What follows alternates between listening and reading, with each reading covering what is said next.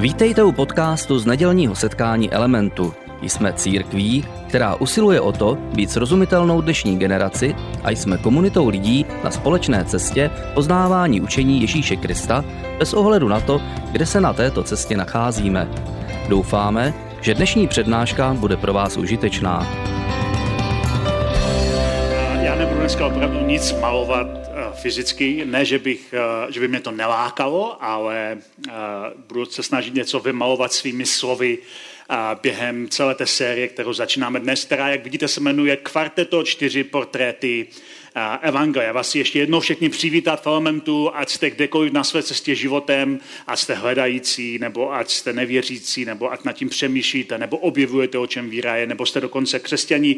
Jsme moc rádi, že jste dneska tady a já dneska budu začínat sérii, která se týká čtyřech evangelií. Pokud jste někdy v ruce drželi Bibli, tak jste si všimli, že Bible je rozdělena do dvou takových částí. Ta první se jmenuje v našich Biblích často Starý zákon nebo Stará smlouva a je to příběh Izraele a je tam spousta zajímavých akčních momentů, ale i také spousta poezie a spousta věcí, které nerozumíme. A je to důležitá část pro ten příběh Bible. A pak je tam druhá část, taková menší, jak vidíte, Bible je o, o dost menší, která se jmenuje Nový zákon. A Nový zákon je ta křesťanská část Bible. Je to část Bible, která se zabývá především životem Ježíše Krista a začátkem církve. A úplně na začátku toho nového zákona, každý z vás, pokud jste Bibli drželi v ruce, tak se si všimli, že jsou čtyři takové knihy, které vypadají velice podobně a jmenují se Evangelium podle někoho. Evangelium podle Matouše, Evangelium podle Marka, Evangelium podle Lukáše, Evangelium podle Jana. A to slovo Evangelium dneska my ho máme spojené velice s křesťanstvím a vůbec s Biblí, ale to slovo evangelium je mnohem starší, než je křesťanství. To slovo evangelium se používalo v běžném provozu v době, kdy Bible byla psaná a kdy křesťanský příběh se odehrával, tak to slovo evangelium v řeštině eugalion znamená dobrá zpráva a bylo používáno velice často k politickým nebo vojenským účelům. Takže například našli jsme nápis někde v konkrétním městě v Řecku, kde je napsáno, že narození císaře Augusta byla bylo dobrou zprávou pro celý svět. A je tam to slovo Eugalion. Takže tam vlastně napsáno jinými slovy, kdybychom to použili v dnešním jazyce, narození císaře Augusta bylo evangeliem pro celý svět. To slovo eh, Eugalion, dobrá zpráva, eh, se používalo především jako imperiální označení, že například nějaký císař vyhrál válku, nebo jako císař se narodil jako spasitel světa a bylo to eh, něco, co bylo propojeno s náboženstvím, že v té době náboženství bylo propojeno do celé politiky a všeho, co se děje. A právě proto křesťané použili tohleto slovo jako dobrá zpráva o Ježíši Kristu, proto evangelium o Ježíši Kristu je dobrá zpráva o Ježíši Kristu a je to něco, co zhrnuje to rané poselství církve, na kterém církev stojí do dnešního dne. Zároveň to slovo ale bylo používáno i v židovství a pokud se podíváme do některých spisů toho starého zákona, tak si všimneme, že tam to slovo dobrá zpráva, které bychom přeložili, kdybychom používali řeštinu jako eugalion, je také. A velice často to používá například prorok Izajáš. Prorok Izajáš e, říká třeba tyhle ty slova, jak krásné jsou na horách nohy poslat dobrých zpráv, toho, kdo posto, pokoj zvěstuje, kdo nese dobrou zvěst, toho, kdo spásu ohlašuje, kdo říká Sionu, tvůj Bůh králuje. Tady říká, tohle je dobrá zpráva. Kdo nese tuhle dobrou zprávu, tak je, tak je požehnaný. A to slovo dobrá zpráva v řeštině by bylo eugalion, evangelium. Jak požehnání je ten, kdo nese evangelium, nese dobrou zprávu o tom, že Bůh králuje. Nebo na jiném místě Izajáš říká, na vysokou horu vystup si, kdo neseš dobré zprávy Sionu. Hlasitě volej ze všech sil, kdo neseš dobré zprávy Jeruzalému. Hlasitě volej, nic se nestrachuj, řekni městu, hle, váš Bůh. Znovu tady volej hlasitě, Bůh se vrací, je to dobrá zpráva, Bůh se vrací, je to evangelium. A to je přesně to, co Izajáš říká. A používá to slovo tak často, že se někdy mezi teologií říká, že Izajáš ve starém zákoně je pátý evangelista. Máme čtyři evangelisty, Matouše, Marka, Lukáše a Jana v Novém zákoně, že Izáš je ve skutečnosti ten pátý evangelista, protože tak často používá slovo evangelium, dobrá zpráva a je to moc fajn, protože to slovo okamžitě zdomácnilo v církvi. A je to také proto, že když Izáš mluví o evangeliu, té dobré zprávě, tak jeho popis přicházejícího mesiáše, boha krále, který se vrací zpátky ke svému lidu, je dechberoucí. A je to úžasná kniha. Izáš je úžasná kniha. Je to jedna z největších knih a vůbec v tom starém zákoně. Mimochodem, líbila se vám série o Jeremiášovi, která končila minulý týden, kterou tady tam měla? Líbila se vám? Bylo by fajn možná udělat podobnou sérii o Izajášovi, že jo? Mrkám na tebe, Dito. Izáš by bylo výborné téma na příští velkou sérii nějakou protože je to pátý evangelista, je to výborné téma. A proto to slovo zdomácnilo v církvi a později třeba Apoštol Pavel píše v listu do, do Tesaloniky, říká, naše evangelium vám nepřišlo jen ve slově, ale také v moci, v duchu svatém a po nejistotě. Jinými slovy říká a, už od začátku církve, že to poselství o Kristu bylo tou dobrou zprávou, bylo to tou úžasnou první zprávou. A první církev, první křesťané se chovali k evangeliu, k tomu té zprávě o Ježíši Kristu, jako by to byl ten nejlepší příběh, ten největší příběh všech dob, který všichni mají slyšet a o kterém všichni se mají dozvědět a, a který by všichni měli nějakým způsobem přijmout. A je to dobrá zpráva pro ně. A tak začali psát ty spisy o Ježíši. A, a my, když se na to díváme a říkáme si, máme tady v Bibli čtyři evangelia, tak říkáme si, jsou to, jsou to životopisy, ale, ale já vám chci říct dneska hned na začátek této série, když se bavíme společně o evangelích. Evangelia nejsou biografie, nejsou to životopisy. Aby bylo jasné, každé to evangelium má svůj vlastní příběh. Kdybychom eh, studovali, jak vznikaly ty evangelia, tak se dozvíme, že každé evangelium má svůj příběh, jak bylo sepsáno, kým bylo sepsáno, jaké zdroje autoři těch evangelií používali, někteří přímo říkají, že používají různé zdroje, a to tam přímo říkají. A každé to evangelium je posazeno v historickém kontextu, je postaveno do konkrétní historické situace, jmenuje konkrétní historické postavy, různé císaře, různé místodržitele, a různé kněze, mluví o historických událostech a, a mluví o historických reálích, které jsou velice reálné, protože je to prostě příběh z té doby. A, a zároveň ten příběh popisují bez takového toho senzachtivého nebo mýtizujícího nadhledu. Pokud budete číst některé, eh, některou literaturu z té doby, třeba řecké báje, tak zjistíte, že mnoho těch bájí jsou strašně mýtizující, že mluví způsobem, který, který vytváří z toho takovou trošku pro nás dnešníma očima pohádku. Když čtete Evangelia, ten pocit nemáte. Ano, je tam přitom nadpřirozeno, jsou tam zázraky, ale není tam ten mýtizující nadhled, který je obvyklý ve starověké literatuře.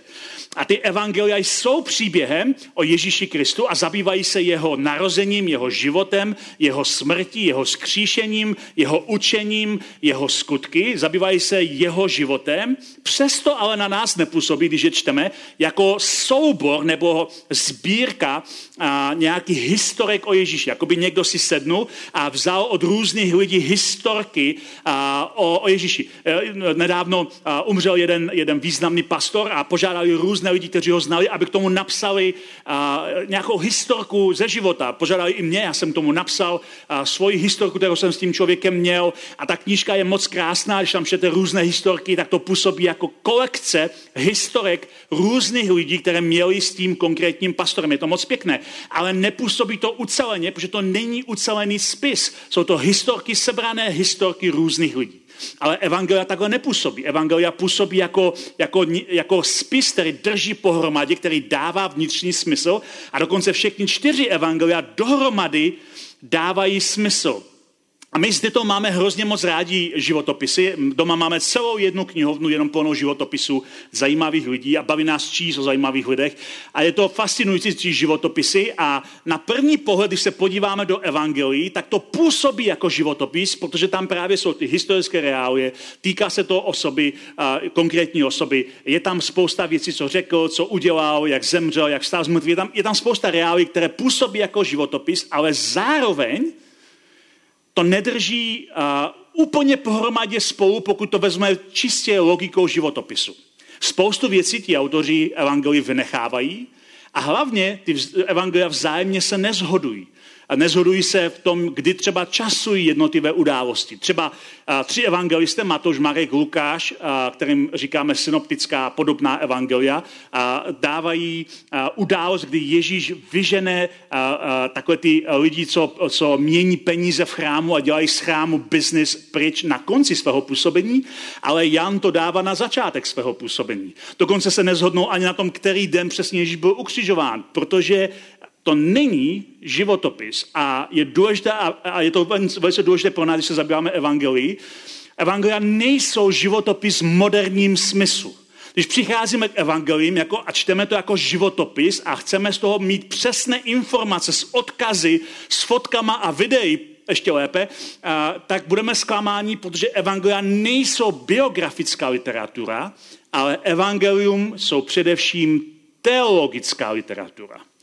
Těch pět evangelistů, kteří píšou o Ježíši Kristu, nepíšou biografii o Ježíši Kristu, píšou teologické pojednání, teologickou reflexi o Ježíši Kristu. Každý z nich má konkrétní záměr, konkrétní agendu, proč píše to evangelium a proč ho píše právě tím stylem, jakým ho píše. Píšou s jasným záměrem a není to žádné tajemství ani překvapení, protože se tím vůbec netají. Oni se netají tím, že nepíšou komplexní historii, ale že píšou teologické pojednání. Jen si podívejte na to, co třeba říká Jan ve svém evangeliu. Na konci svého evangelia říká, Ježíš ovšem před svými učedníky udělal i mnoho jiných zázraků. Proč říká jiných zázraků? Protože Jan svoje evangelium postavil na sedmi konkrétních zázracích, kterým ilustruje Ježíšovou identitu ale říká, Ježíš udělal mnoho jiných zázraků, které nejsou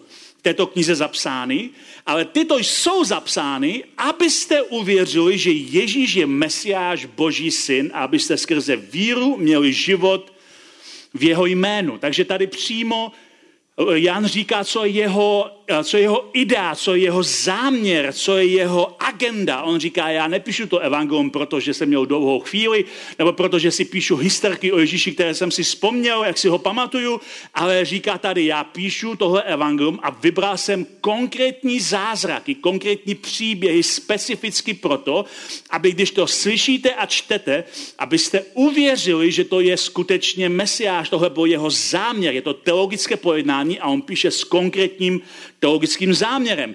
A právě proto, že máme eh, evangelia jako teologické pojednání a ne jako historii, jako biografii, proto máme v tom novém zákoně čtyři evangelia, protože určitě vás to napadlo. A napadlo to spoustu lidí, určitě vás to někdy napadlo, že jste, pokud jste drželi třeba Bibli poprvé v životě v ruce a začali jste ji číst a někdo vám řekl, začni od nového zákona, protože tam je ten příběh Ježíše a ty si začal u Matouše a přečetl si celého Matouše a říkal si, jo, je to docela zajímavý a pak si najednou našel evangelium podle Marka a začal si říct jakoby zase od znova stejný příběh. A říkal si, to je teda jako zvláštní. A proč je tam jako ten příběh znovu? A, a, a, a pak se došel, došel si k Lukášovi a najednou si říkal, že je ten příběh zase znovu. A říkal si, proč máme, proč máme vlastně, a, proč máme vlastně čtyři evangelia? Proč máme vlastně čtyři evangelia? Proč to, už vás to někdy napadlo, proč někdo si nedal tu práci, aby ty evangelia nedal dohromady? Že máme čtyři evangelia, každý z nich říká stejný příběh, má tam různé detaily, které třeba ti druzí neříkají. Proč to někdo nevzal dohromady a neudělal z toho jedno pořádné evangelium. Je někdo z to si to někdy říkal? Možná, a jestli jste si to někdy říkali, uh, tak nejste vůbec jediní a ani první, koho to napadlo. Už v roce asi 170 po Kristu jednoho syrského teologa, který se jmenoval Tatian, napadla přesně tahle věc. Řekl si, proč vlastně máme čtyři evangelia, kdybychom mohli mít jedno pořádné evangelium. A tak si dal do práce a vzal ty čtyři evangelia a udělal to, čemu se říká harmonizace. Vzal a spojil dohromady, vyřezal všechny nekonzistence, kde si ty evangelia vzájemně třeba neladily, kde třeba někdo řekl, že byly dva lidé, jiný řekl, že tam byly tři lidé, tak to upravil na dva a půl, no to asi ne, ale upravil to tak, jak mu to přišlo lepší. A takhle to udělal úplně ze vším a udělal jedno neprotiřečící si evangelium, kde bylo všechno, co bylo v těch čtyřech, a nebylo tam nic navíc. A přesto to církev odmítla. Ostatní církevní otcové, hlavně lionský biskup Ireneus, řekl, toho není, toho není správné. A my nechceme mít harmonizované evangelium, které je bez sporu, protože to není na prvním místě životopis a právě protože se nejedná o životopis, ale o teologické pojednání, každé to evangelium má svoje konkrétní místo v našem příběhu, protože říká jiný příběh, jiný důraz a k jiným lidem. A je to velice pro nás důležité.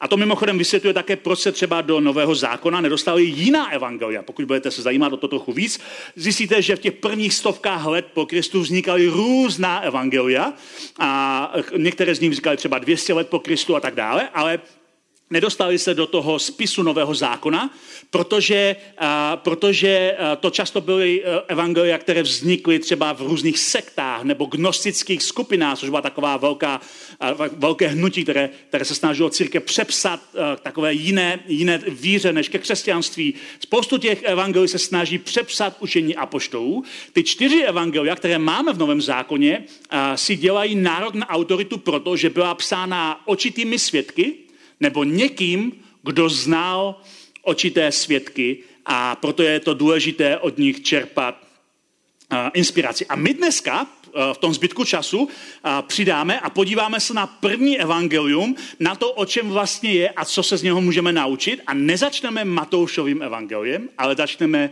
Markovým evangeliem. Začneme Markovým evangeliem proto, to je druhé evangelium, které máme v tom novém zákoně, a začneme Markovým evangeliem, protože Markovo evangelium je to nejstarší.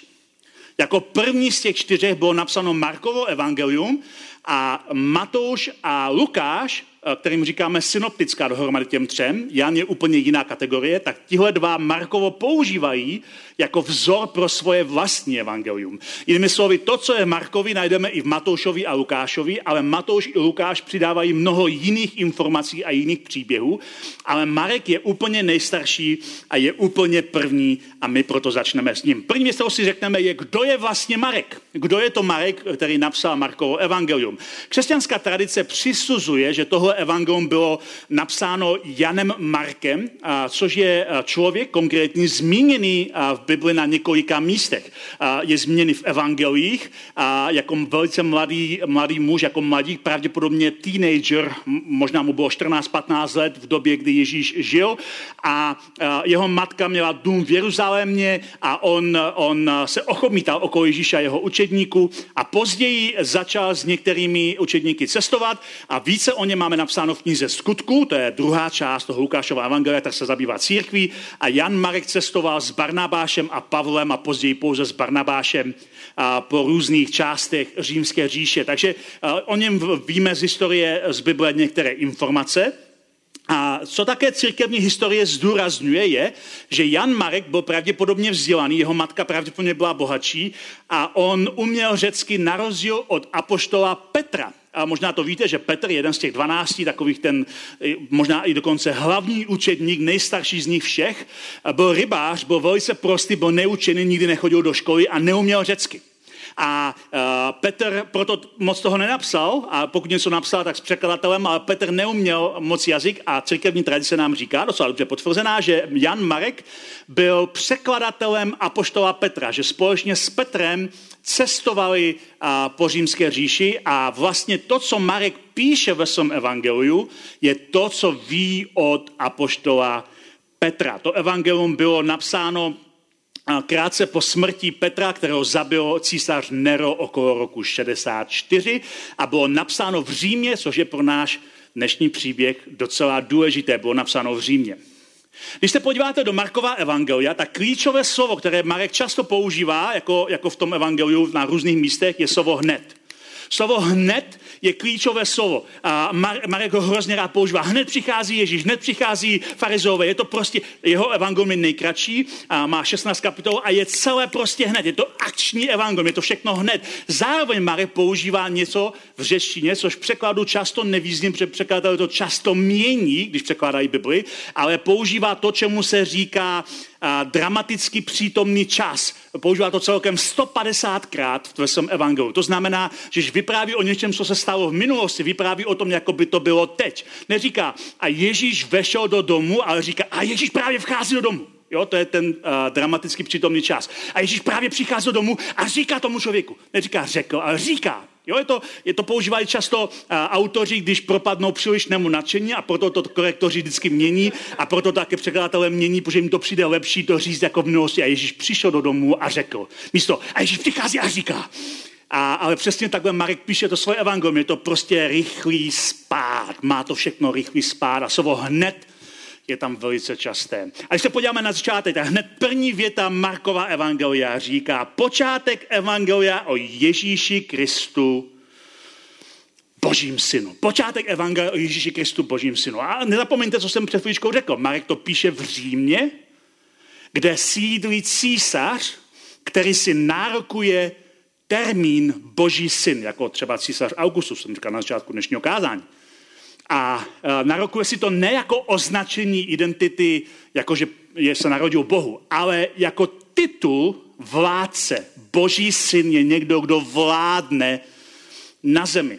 A Markovo evangelium začíná těmito slovy. Toho je evangelium, toho je dobrá zpráva o Ježíši Kristu, božím synu. A protože je to v Římě a je to přímá výzva impériu, kde to píše. Je to výzva přesně tomu impériu, ve kterém to píše. A jak uvidíme za chviličku, Markovo hlavní poselství je konfrontace se silama temnoty. Je to výzva satanovu království, kdy Ježíš je silnější než kdokoliv jiný. Když se podíváme na Markovo evangelium, hned v sedmém verši je napsáno, že, uh, že uh, uh, Marek vůbec se nezdružuje nějakým narozením Ježíše a tak dále. Jde rovnou ke křtu, a protože hned, hned je to všechno rychlý a u toho křtu Jan Křtitel, Ježíšův bratranec, říká o Ježíši, po mně přichází někdo silnější než já. On říká, já nejsem mesiáš, ale přichází někdo silnější, protože toho je Markovo téma. Ježíš je silnější, je silnější než císař, je silnější než ďábel, je silnější než moci temnoty je silnější než kdokoliv jiný. Je to jeho velké téma. Ježíš je silnější, je silnější než kdokoliv jiný. A Ježíš sám hned v třetí kapitole Marka vypráví, uh, uh, ilustruje svoji vlastní službu právě v termínech síly, v termínech toho, že někdo přichází v moci. V tom třetí kapitole on tam říká, on tam říká, nikdo nemůže přijít do domu siláka a uloupit jeho majetek, pokud toho siláka nejdřív nespoutá, teprve pak vyloupí jeho dům.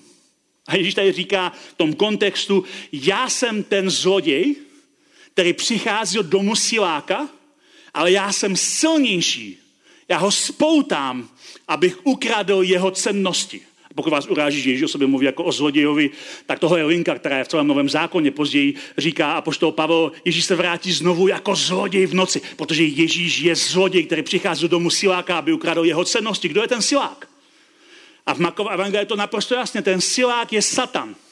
Silák je Satan. Tenhle svět patří pod vládu Satana. Satan vládne v životech lidí, kteří dokonce ani v něho nevěří. Satan ovládá skrze hřích a smrt a nemoc a bolest. Ovládá tento svět. Satan je ten zlý, on je ten ale velice silný a my s ním nic nezmůžeme. A jak uloupíme jeho cenosti, co jsou cenosti toho siláka, toho satana, jsou to lidé, které on ovládá. Jak, je, jak můžeme uloupit cenosti, jak můžeme uloupit lidí spod uh, vlády toho silného, jinak, než nejdřív, že spoutáme toho silného. Ježíš říká, já jsem, já jsem ten silnější, já jsem ten silnější. Já přicházím, abych spoutal síly temnoty a abych ukradl cennosti a proto pro nás není vůbec vůbec překvapující, že hlavní dějová linka Markova evangelia se týká konfrontace s démony.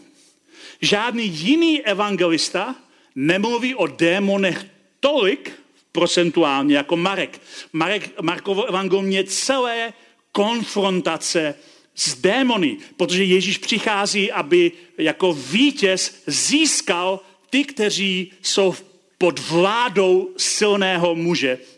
A ty síly temnoty jsou s Ježíšem neustále v konfliktu a žádné jiné evangelium se tomu takto nevěnuje. Takže hned zpátky zase do té první kapitoly Marka, protože Marek je rychlý, hned všechno a je tady hned první příběh, kdy Ježíš přichází do Kafarnaum, do synagogy a tam přečteme, tam je napsáno, když Ježíš potom, když potom přišli do Kafarnaum, vešli hned do synagogy a Ježíš začal učit. Nad jeho učením tam žasli, Protože je učil jako ten, kdo má zmocnění, ne jako znalci písma. Eh, znalci písma učí, je psáno v písmu, ale Ježíš učí jako někdo, kdo to písmo sám napsal, mluví úplně s jinou autoritou. A v jejich snagoze byl právě člověk posedlý nečistým duchem. Vykřikl, ach, co je ti do nás? Co je ti do nás? Ježíši Nazarecký, přišel si nás zničit? Já vím, kdo jsi, ten svatý Boží. Zmokni, ho Ježíš a vyjdi z něj. Nečistý duch tím mužem zalomcoval, hlasitě vykřikl a vyšel z něj. Všichni byli ohromeni a začali se ptát jeden druhého, co to má znamenat. Co je to za nové učení? Rozkazuje mocně i nečistým duchům a poslouchají ho a zpráva o něm, evangelium, dobrá zpráva o něm se roznesla po celém galilejském kraji. Je to zajímavé, že první konfrontace s démonem v Markově evangeliu se odehrává v synagoze. Synagoga bylo něco jako židovská církev.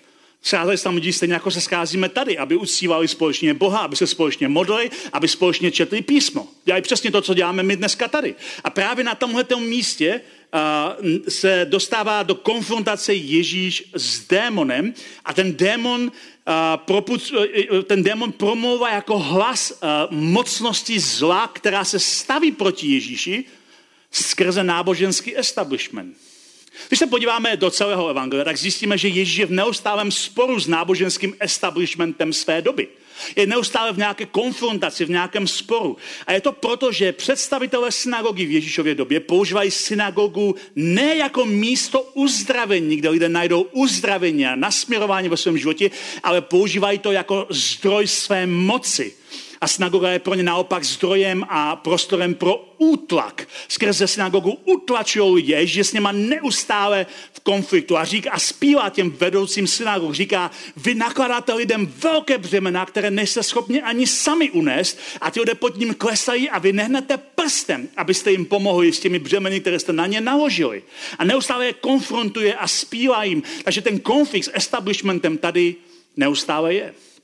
A my samozřejmě z Evangelia nevíme, kdo byl ten muž, který měl toho démona. Kdo byl ten muž, který měl toho démona, který na Ježíše vykřikl na začátku. A někteří a, autoři, třeba pastor Brian Zahn, si myslí, že to mohl být ten představitel synagogy. A když se zamyslíme, zamyslíme nad tím, co ten člověk říká, a co říkají později představitelé synagogy Ježíši, tak je to přesně stejná linie argumentu. Kdo jsi? Co po nás chceš? Přišel si nás zničit? Já moc dobře vím, kdo ty jsi. To je přesně linie argumentu, kterou Ježíš měl s těmi představiteli synagogy. A ano, Ježíš přichází, aby je zničil. Ale ne, aby zničil představitele synagogy, ale aby zničil tu sílu temnoty, skrze kterou oni kontrolují lidi.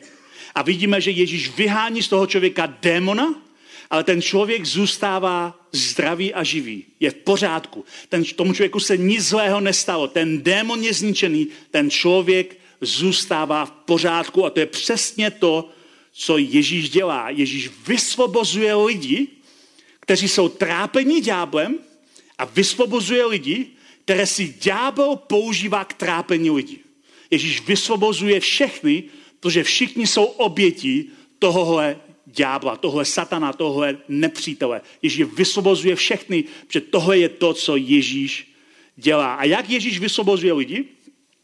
Ježíš je nefackuje, nebije je, nesnaží se démona vyhnat fyzicky, nepoužívá svoje paže. Ježíš je vyhání moci svých, svého slova. A ve zjevení později Jan říká, že vidí takové zjevení Ježíše, že z jeho úst vychází meč že jeho meč, jeho, jeho slova jsou tím mečem, které přemáhají síly temnoty. A to je přesně, co Ježíš dělá, jeho sovová moc. A vidíme, že v Kafarnám jsou lidi neustále v úžasu. A to jsme četli v té pasáži. Jsou v úžasu nad jeho učením, protože mluví jako někdo s opravdovou autoritou, ne jako ostatní říkají, je psáno, je psáno, říká, já říkám. Dokonce někdy přímo vyvrací, co je psáno, říká, Možíš napsal, bylo psáno, slyšeli jste, ale já vám říkám něco jiného. Je to autorita, která je naprosto uchvátila, protože Ježíš nevykládá Boží slovo, Ježíš je tím božím slovem. On je tím slovem, které se zhmotnilo a to je ohromná věc, ale také jsou v úžasu nad tím, že Ježíš slovem vyhání démony. Že řekne slovo a lidé jsou osvobodeni, řekne slovo a síla temnoty odchází ze životu těch lidí pryč, že řekne slovo a něco se mění. A pak se rychle podíváme, nebo číst celého Marka, to nemáme dneska čas, ale rychle se podíváme do páté kapitoly Markova Evangelia, kde dochází k další velké srážce mezi Ježíšem a mezi démony. A, a tentokrát to bylo v kraji, kde žili, žilo hodně pohanů. A byl to, byl to kraj, který patřil do Izraele, ale nastěhoval tam spoustu různých pohanů a dělali věci, které se Židům nelíbily. Bylo to na té východní straně, eh, pardon, západní straně jezera, toho Genezarského jezera a Ježíš tam přeplaví a potká tam jednoho posadlého muže, který je velice silný a velice se trápí. Čeme tam, nikdo už ho nemohl svázat řetězem, tak, tak moc byl silný. Předtím byl často spoután okovy a řetězy, ale on ty řetězy vždy roztrhal okovy, rozlámal, takže ho nikdo nedokázal skrotit. Ten muž byl silák plný démonů a Ježíš se s ním dá do konverzace, a, a, protože on za ním přiběhne, když ho vidí. A znovu se ptá, chceš mě zničit? A Ježíš, Ježíš se ptá, jaké je tvoje jméno? A ten démon skrze toho muže odpovídá slovy, mé jméno je Legie. Mé jméno je Legie. Je nás totiž hodně. A nevím, jestli vám to dochází, eh, ale Marek píše to evangelium v Římě. A legie, římská legie, byla nechválně prosulá po celé římské říši. Římská legie bylo to, co udržovalo Řím u moci. Římská legie bylo to, co udržovalo celý celou tu říši mečem a křížem u moci. Římská legie byla to, co každý chápe, že je Řím a, a že je to esence, esence ta, takové to jádro Říma. Když se řekl legie, všichni okamžitě věděli ve starém světě, o kom je řeč. Že když ten demon říká, moje jméno je legie, tak to okamžitě všem posluchačům je jasné, tohle je narážka na Řím. Ten muž je plný démonů, které reprezentují Řím. A pak, když se dojde k konfrontaci, říká, že ty démony vyžene a ty démoni ho prosí, ať je neposílá, ať je poslal někam jinam. A pak je tam hned další verš takový krásná zmínka. Na úbočí hory se tam paslo veliké stádo prasat. A znovu tohle má hned dvě roviny, které míme, když neznáme reálie. První je, pro Židy to byla těžká urážka, že na území Izraele vůbec někdo chová prasata, protože pro Židy bylo, a do dneška je prasa nečisté zvíře a nikdo nechová zvířata, nikdo nechová zvířata, nikdo nechová prasata v Izraeli. Takže to, že tam někdo chová velké stádo prasat, je urážkou všech Židů. A zároveň, zároveň, je to skytá narážka znovu na Řím. Jak nám někteří historici říkají, tohle byla obvyklá nadávka, tohle byla obvyklá nadávka na římské legie. Staroprasat. Když židé viděli tu římskou legii, jak pochodují městem, aby demonstrovali sílu a moc Říma, tak, tak říká, jo, tady kráčí římská legie, staroprasat. Staroprasat. Tady znesvěcují tuhle zemi, je to stádo prasat. Stádo prasat. A Ježíš, Ježíš možná s trošku s úsměvem legii vyhání do stáda prasat. Co udělá, co udělá stádo prasat, kterou naplní římská legie? Skočí do vody a utopí se. Počkejte, tohle už ale jsme někde slyšeli v tom židovském příběhu. Nepřátelé, nepřátelé Izraele, kteří pronásledují Izrael a celá jejich armáda se utopí v moři. Kde jsme to jenom slyšeli? A to bylo, když Mojžíš kráčí s Izraelem z egyptského zajetí a egyptská armáda za ním se žene, aby je dohnala a pobila. A Bůh je zázrakem otevře moře, oni projdou mořem a pak se celá ta armáda utopí. Najednou tady máme přesně tuhle připomínku. Legie, utopená. Máme tady nového Mojžíše. Ale na rozdíl od Mojžíše, u Mojžíše, když se tamhle příběh stál, zemřelo mnoho lidí. U Ježíše neumírá vůbec nikdo. Ten člověk, který měl v sobě legii, je najednou živý, nezraněný a zdravý. Je to pohan, který se setkal s boží mocí a je natolik v pořádku, že říká Ježíš, já chci tě následovat. A Ježíš mu říká, ještě není ten čas. Ještě není ten čas.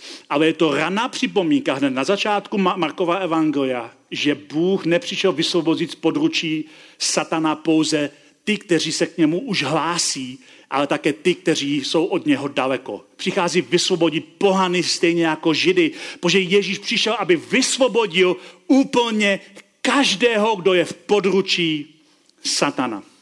A pak je tady vyvrcholení Markova evangelia, úplně na závěr. A Markovým vyvrcholením evangelia je Ježíšův kříž. Ježíšův kříž. Samozřejmě Marek celé to evangelium vypráví z pozice vzkříšení. Vzkříšení dává smysl jeho evangeliu. Ale zároveň kříž, který, je, který Marek popisuje ve svém evangeliu, je vyvrcholení jeho teologické reflexe o Kristu. Možná se si, pokud budete číst Markovo evangelium, všimnete, že na začátku jsme si řekli, že na ta první věta začíná, tohle je evangelium Ježíše Krista, božího syna. Toho je evangelium Ježíše Krista, božího syna. Byla hned první věta. Pak u křtu, což je hned ještě pořád první kapitole, když Ježíš je křtěný a postává z vody pryč, z nebe se ozve boží hlas. Tohle je můj milovaný syn. Tohle je boží syn, kterého já miluju. Tohle je milovaný syn. Tohle je Ježíšova identita. A pak přichází vyvrcholení u paty kříže. Ježíš je už ukřižován, je zbičován, umírá na kříži a v okamžiku, kdy umírá, pod jeho křížem, u paty kříže, stojí římský setník, znovu ten stejný Řím, ta síla temnoty, tam stojí u paty kříže. A když setník, který stál proti němu, uviděl, jak Ježíš dodýchá, řekl, tento člověk byl opravdu boží syn. A znovu mějte na paměti, to označení boží syn neoznačuje pouze, že se někdo někomu narodí, ale znamená to titul, vláda, království a moc. A tenhle ten setník, ten, který vedl Ježíšovu vlastní popravu, ten, který Ježíše před chvíličkou ukřižuje, ten, který má pod sebou vojáky, kteří Ježíši vbili hřeby do rukou, tenhle ten setník stojí u paty kříže a jak Markovo evangelium začíná, tak i končí. Dívá se na Ježíše a říká, tohle je skutečně boží syn. Ne císař je boží syn, ale tohle je skutečně boží syn. A pamatujte, Marek toho všechno píše v Římě. A píše v Římě poselství impériu, protože i impérium se nakonec pokloní opravdovému božímu synu. A je to prorocké vyjádření, které Mark říká, že to, co ten setník řekl u té paty kříže, jako římský setník, je to opravdu boží syn, bylo prorocké prohlášení, že jednoho dne každý jazyk se pokloní a, a každý, každé koleno se pokloní a každý jazyk vyzná, že Ježíš je pán, že je to skutečný boží syn, že je to skutečný vládce, že je to skutečný vítěz. Když čteme Markovo evangelium, které je velice rychlé a velice úderné a které se celé týká démonů a vítězství a sil temnoty a tím, že Ježíš nás přišel osvobodit, tak si uvědomíme, že Marek nám představuje Ježíše jako vítězného válečníka, který přemáhá síly temnoty svým slovem. Není to úžasný příběh? Možná si řekneš, to je tak úžasný příběh, že já si to Markovo evangelium tenhle týden celé přečtu. A pokud to uděláš, uděláš dobře. Pane Ježíši, já ti děkuji za to, že nám tyhle ty spisy evangelia zůstaly zachovány. A že dneska můžeme rozebírat a můžeme na prázdné plátno, bez těch evangelií jsme neměli nic, ale můžeme na to plátno nakreslit obraz. Obraz, jaký ty jsi. A tím naším prvním obrazem je, že jsi vítězný válečník, který nás vysvobozuješ ze síly temnoty. Vysvobozuješ ty, kteří se trápí pod mocí temnoty, i ty, které si ďábel používá, aby trápil jiné. Jsi vysvoboditel, jsi, jsi vítěz a my ti děkujeme za to, že dneska jsi stejný, jako jsi byl tehdy. A i dnes chceš vysvobozovat každého z nás. Amen. Děkujeme za poslech přednášky z nedělního setkání Elementu. Budeme rádi, když nás navštívíte také naživo, a to každou neděli od 10 hodin ráno v kině Biocentrál v Hradci Králové.